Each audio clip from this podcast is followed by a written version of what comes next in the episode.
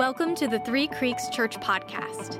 We're a church in Gahanna, Ohio that exists to help people find and follow God. We hope this message encourages you, challenges you, and helps you discover how much God really loves you.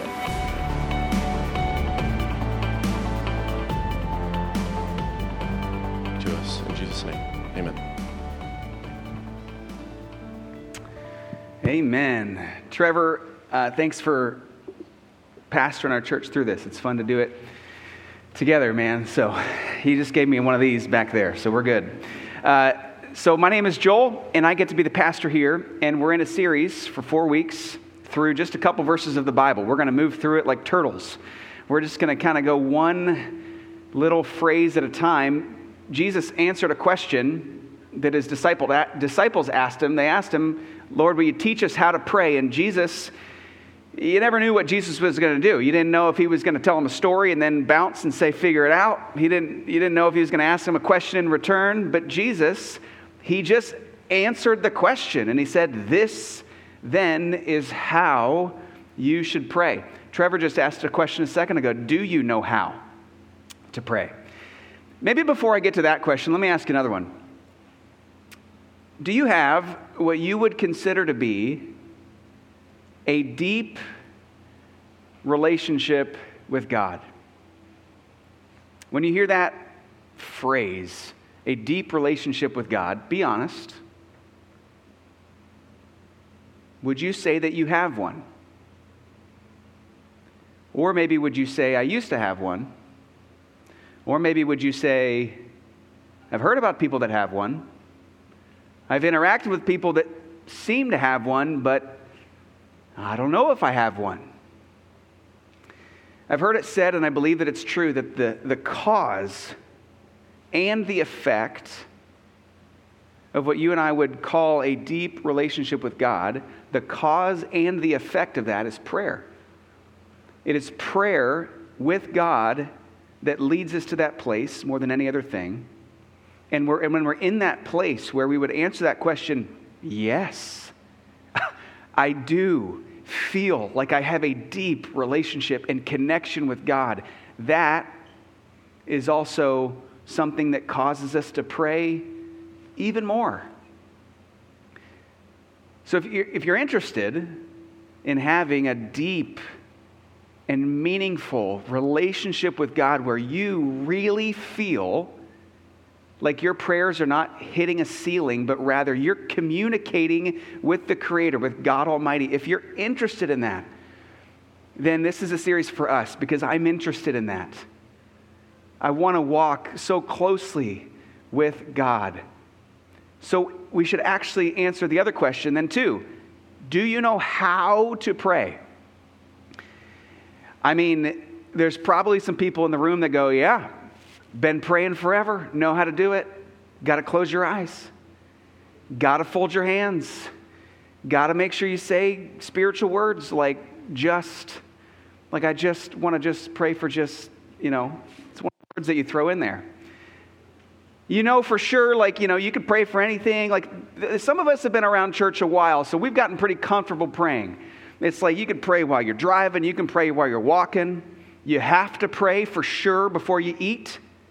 Because somewhere in the Bible, I don't know where it is, apparently somebody came up with the fact that it says you got to pray before you eat. Because we all do it. God's got to bless the food. And so we say, yeah, I know how to pray. And then there's another group of people who go, if I'm honest, not really.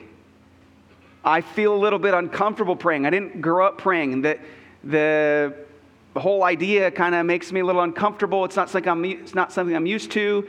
I don't know those Christianese words to say, so I'm not even sure if I'm allowed to pray.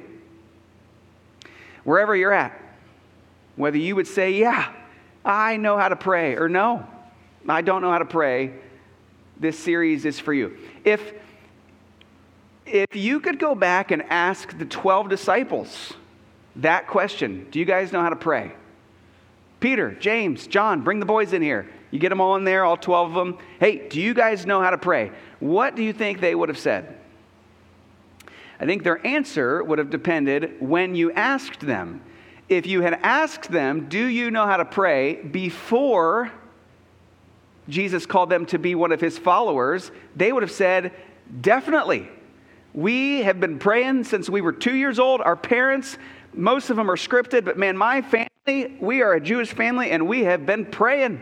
We know how to pray. We know how to talk to God. The answer to that question is yes. And then after they met Jesus, it's kind of weird how it's flipped the other way around. After they met Jesus, they realized, well, wait, wait a second. Maybe we don't. Because they got around Jesus and Jesus would pray, and it was so different than what they were doing. It was so personal and it was compelling to the point that the disciples did something that is not recorded anywhere else in the Bible. They just straight up asked him, Lord, Jesus, will you teach us how to pray? They, they did not ask Jesus, Can you teach us how to walk on water? They did not ask Jesus, Can you teach us how to turn bread and fish and feed a thousand people? They didn't ask him how to do anything else. They just said, Jesus, Lord, will you teach us how to pray? In Luke chapter 9, it says, it tells the story. It says, One day Jesus was praying in a certain place. And when he finished, one of his disciples said to him, Lord, teach us to pray, because they felt like they felt like they were missing something. They thought they knew what they were doing, but they thought, man, maybe we're doing it wrong because the way that Jesus prays is different than the way that I've grown up praying. And they said, Lord, teach us how to pray. Let me just be transparent just for a minute as we start this series. I have felt similar to them with the feeling of, I feel like I'm missing something here. I try to pray. I pray a lot. I pray in meetings. I pray with my wife. I pray with my family. I pray often, I would say. But, but at times, if I'm just being honest, I have asked the question Am I doing this thing right?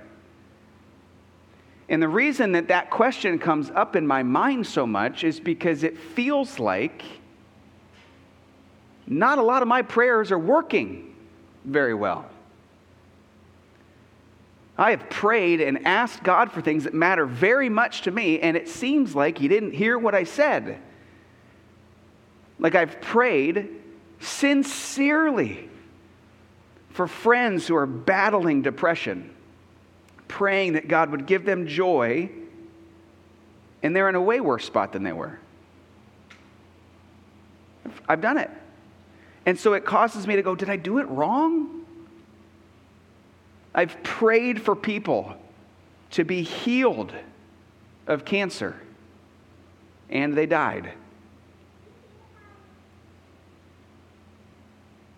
I've prayed for our church to be way more diverse. And we are so white and we are so 30 years old. And I'm like, am I doing it wrong? Why? Don't you want that too, God? I've prayed for my friends' marriages to be reconciled, and they weren't. I've prayed for friends who I love dearly to come to know Jesus, and they haven't. And it's caused me to say, Am I doing this thing wrong? And if I am, how do I fix that?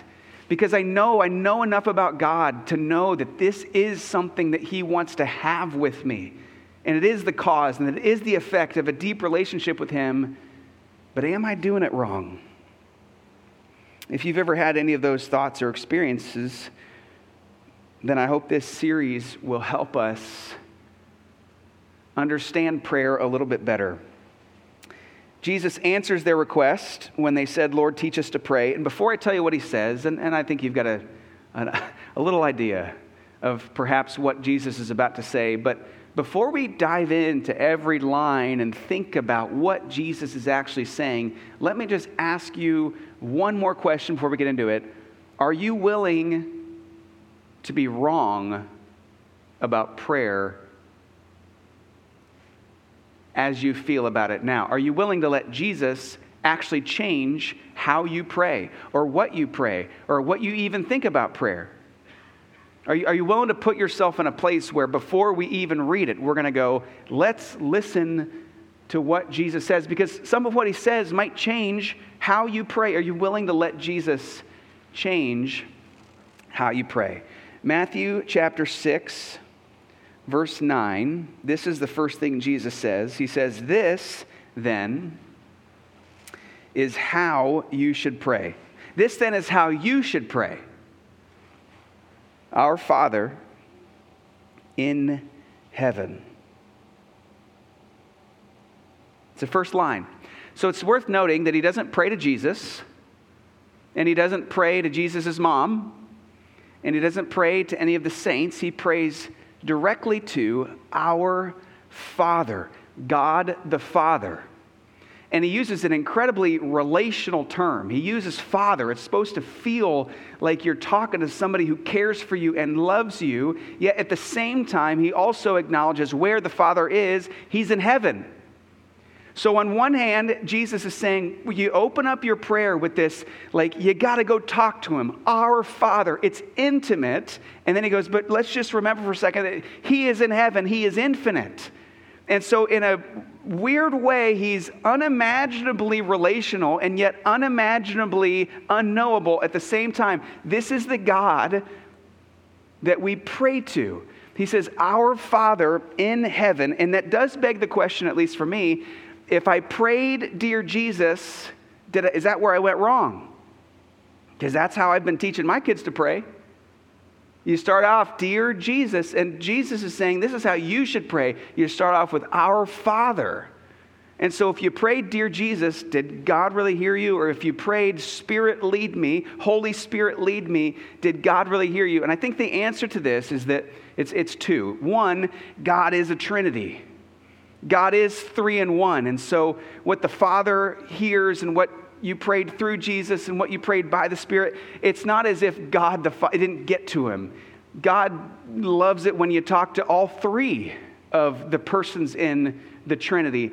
But it is worth noting that Jesus says that we should pray to our Father. And maybe the easiest way to understand this would be that we pray by the Spirit through the Son, but to the Father. And so the Spirit is the person of the Trinity that helps us know what to say, or helps us know not, what not to say, or helps us to know to be quiet for a minute. And we pray through Jesus Christ, the Son. Without Jesus Christ, there's no real access like this to the Father. But ultimately, we are praying to the Father. And it's worth, you, you can't even talk about this, and you can't talk about prayer, and you can't talk about praying to a father without acknowledging that for some people in this room, that's an easy word or illustration to imagine when praying a father. Because some of us in the room had really good dads. None of us had perfect dads, but a lot of us, we had good dads. Dads, I had a great dad, a dad that I could go to and talk about anything. I could go to my dad today and talk about anything. He's been full of truth and full of grace all of my life. He's made that a safe place for me, but I realize that that might not be your experience. When you hear my father, you go, get out of here. It's not how I want to start my prayer because of some of the pain that's even associated with that word. And as I was studying a little bit for this and listening to a couple messages about this passage, I just heard something that I thought I could relay to you. Is that if that is the case for you, if if the image of praying to a father, having a father child relationship, is something that actually just stirs up pain and disappointment in you, then the best advice that I could pass on to you would be to take that to your heavenly father because he knows, he knows everything about your earthly father. He knows more about your earthly father than you know about your earthly father. And so bring that with you. You're not surprising God the Father. Take the pain and the disappointment with you as you pray to your heavenly Father. So we start our prayers to an intimate and yet infinite Father. And then Jesus says, Hallowed be your name. The one word of this prayer that I know the least about hallowed or hallowed, I'm not real good at pronunciation apparently, be your name, which essentially means holy is your name, and revered is your name, and set apart is your name. Jesus wants us, before we get to the lists of things that we would like Him to do for us, He would like us to pause and remember who we're talking to. Can I just say that it is hard for me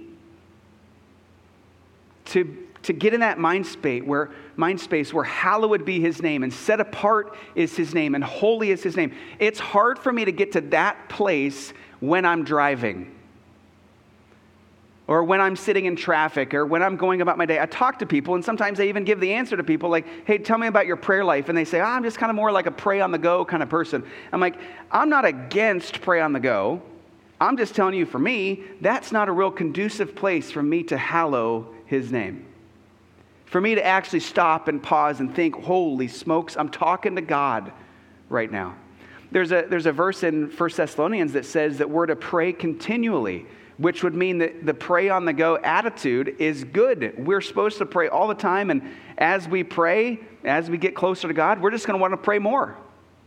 However, there is one place that Jesus says this is where you should pray. He actually gives some instructions. It's right before the Lord's Prayer. They actually, it's kind of funny. They said, Lord, teach us how to pray. And first, Jesus kind of goes into a paragraph of how not to pray. And then he kind of gives these instructions we're talking about now. But if I could highlight one thing that he said when he's giving some instructions about prayer in general, in Matthew 6, Jesus says, When you pray, go into your room, close the door, and pray to your Father who is unseen. And then your Father who sees what is done in secret will reward you. And so, while I'm clearly, I want to go on record and say, I'm not an anti on the go type prayer. I think that's a part of the Christian life is to constantly be praying to God. However, I am saying that Jesus said that there's one place go into your room, close the door. Nobody knows and get in the mind space where you actually can revere his name and remember who you're talking to. There's one person in the Old Testament who talks about what it would be like to be face to face with God. And it wasn't even in reality, it was in a vision that he had. The prophet Isaiah, when he's talking about getting to see God, in Isaiah chapter 6, Verse 1, it says, In the year that King Uzziah died, I saw the Lord. I had a vision of seeing the Lord. And he was sitting on a throne and he was high and lifted up. And I walked in, and the train of his robe filled the temple, and above him were seraphim, which is a special word for angels, not even used anywhere else. These are special angels. They had six wings. Every one of the angels had six wings, and with two, they were covering their faces, and with two wings they were covering their feet, and with two they were flying. And the seraphim are calling out to one another, Holy, holy, holy is the Lord God Almighty. And at the sound of the voices of the seraphim, the doorpost shook, and the whole temple was filled with smoke. And Isaiah said, I just had no other response but to say, Woe is me. I'm a man of unclean lips. I live among a people of unclean lips. And one of the seraphim, flew over to the altar and took a hot coal and came and touched my lips with it. And I just, I, I, I read that and I go, when is the last time I thought about that when I prayed? That is who I get to pray to. And I, I would just say that if you're anything like me, that if I started a prayer in my room with the door closed, and I started it off with, our Father in heaven. And then for 20 seconds, I thought about Isaiah's description of God.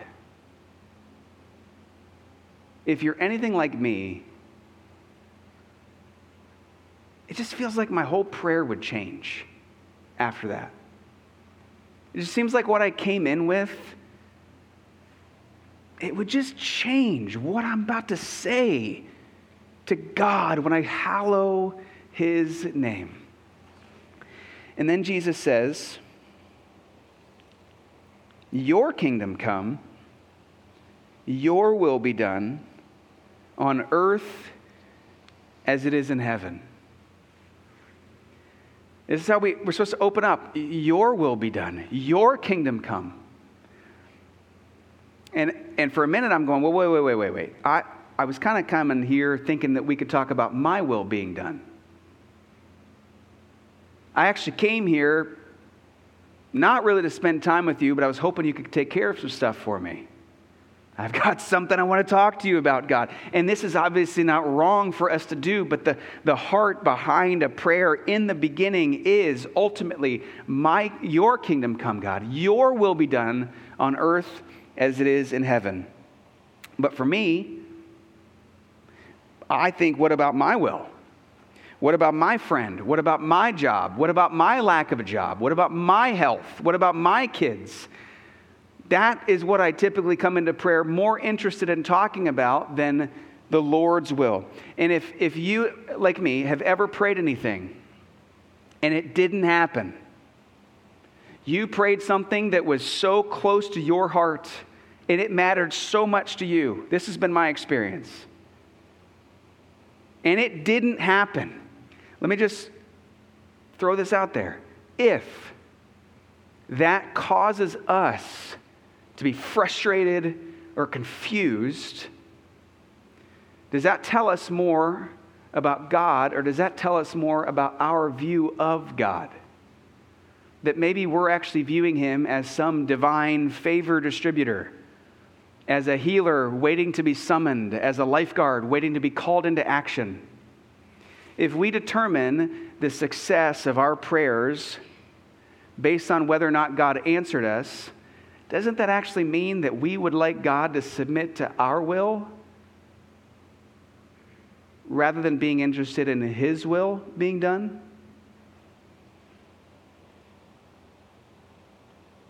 When He prays, Your kingdom come, Your will be done, He's helping us understand that prayer is about surrendering our will, not imposing it. It's not about coming in to move God, it's about creating a space for God to move in us. It's not about coming in and seeing if we could get God to do some stuff for us. It's about coming in and putting ourselves in a place where we are saying, God, can we do anything for you? Is there any way that I'm getting in the way of your will? What is your will, your agenda, your list? What do you want to do, God? And how can I be a part of that? Not my will, but yours be done. Let me say that again. Not my will, but yours be done. Does that sentence ring any bells for you? Not my will, but yours be done. A couple years after Jesus taught the disciples to pray, Jesus wasn't just going to talk the talk, he was going to walk the walk. And the night before Jesus was killed, the night before one of his best friends betrayed him in the Garden of Gethsemane, when Jesus was on his knees and he was praying to God the Father he says to God the Father, if there's any other way that we can save everybody, can we do that instead? I do not want to be crucified. I don't want to have to wear the wrath, your wrath, the wrath that you have for all mankind. I don't want to have to take that upon myself. It's going to be brutal. God, it, it, can this cup pass? Can I not have to do this? And then Jesus ends his prayer with, But not my will, but yours be done. Even Jesus surrenders his will to the Father and says, You know best. You know what has to happen. You see it all. I don't see all of it at all. And do you know what hung in the balance when Jesus prayed that prayer? Better yet, do you know who hung in the balance of Jesus choosing to surrender his will? The answer to that is that you did. You hung in the balance, and I hung in the balance, and the whole world hung in the balance of Jesus Christ submitting his will to the will of the Father and saying, You know best. I'm going to trust you on this one.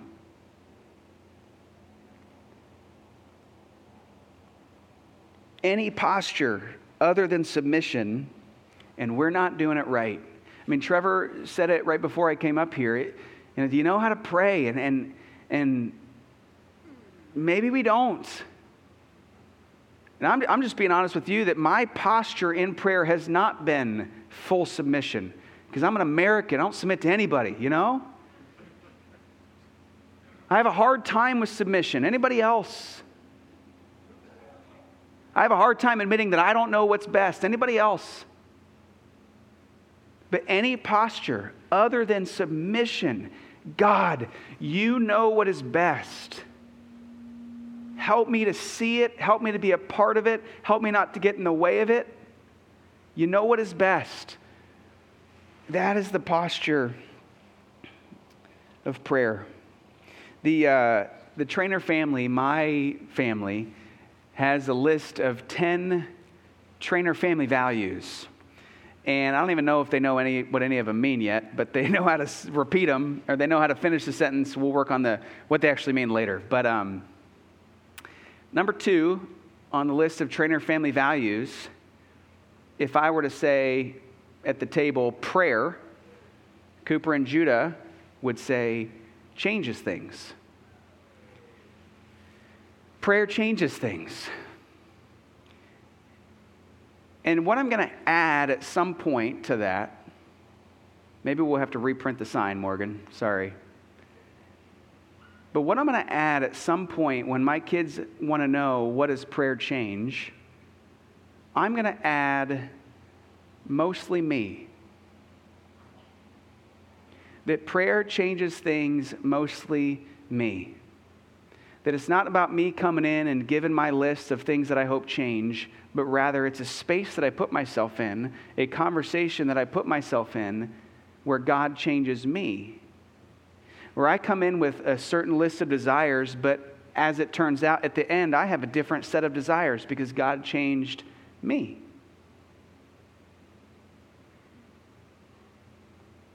So, do you want what you would call a deep relationship with God?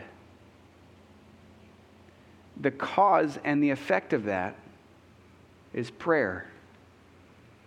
And I hope that for the next four weeks, that we can learn how to pray. And if you try it out this week, just try it out just like this Our Father in heaven, hallowed be your name. Your kingdom come, your will be done on earth as it is in heaven. Trevor's going to come out here in a second, or maybe he's out here somewhere, and he's going to kind of lead us through a way to respond to just these couple verses. And after that, we'll sing a song. But before we get there, let's just take a minute and see if we can surrender our will. I feel like if I actually asked you, we'd all have an issue to some extent surrendering our will. If that, if that causes you hesitation, that's okay. That's progress. Maybe ask yourself the question what's causing me hesitation in surrendering to God Almighty? What, what is it that you're scared of giving up that's making you feel that way. I, uh, even in these moments, I hope God can reveal more of who He is to you. So let me pray.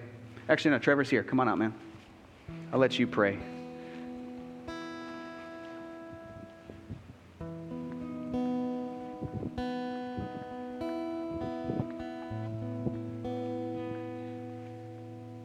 The wrong one. Oh, there it is.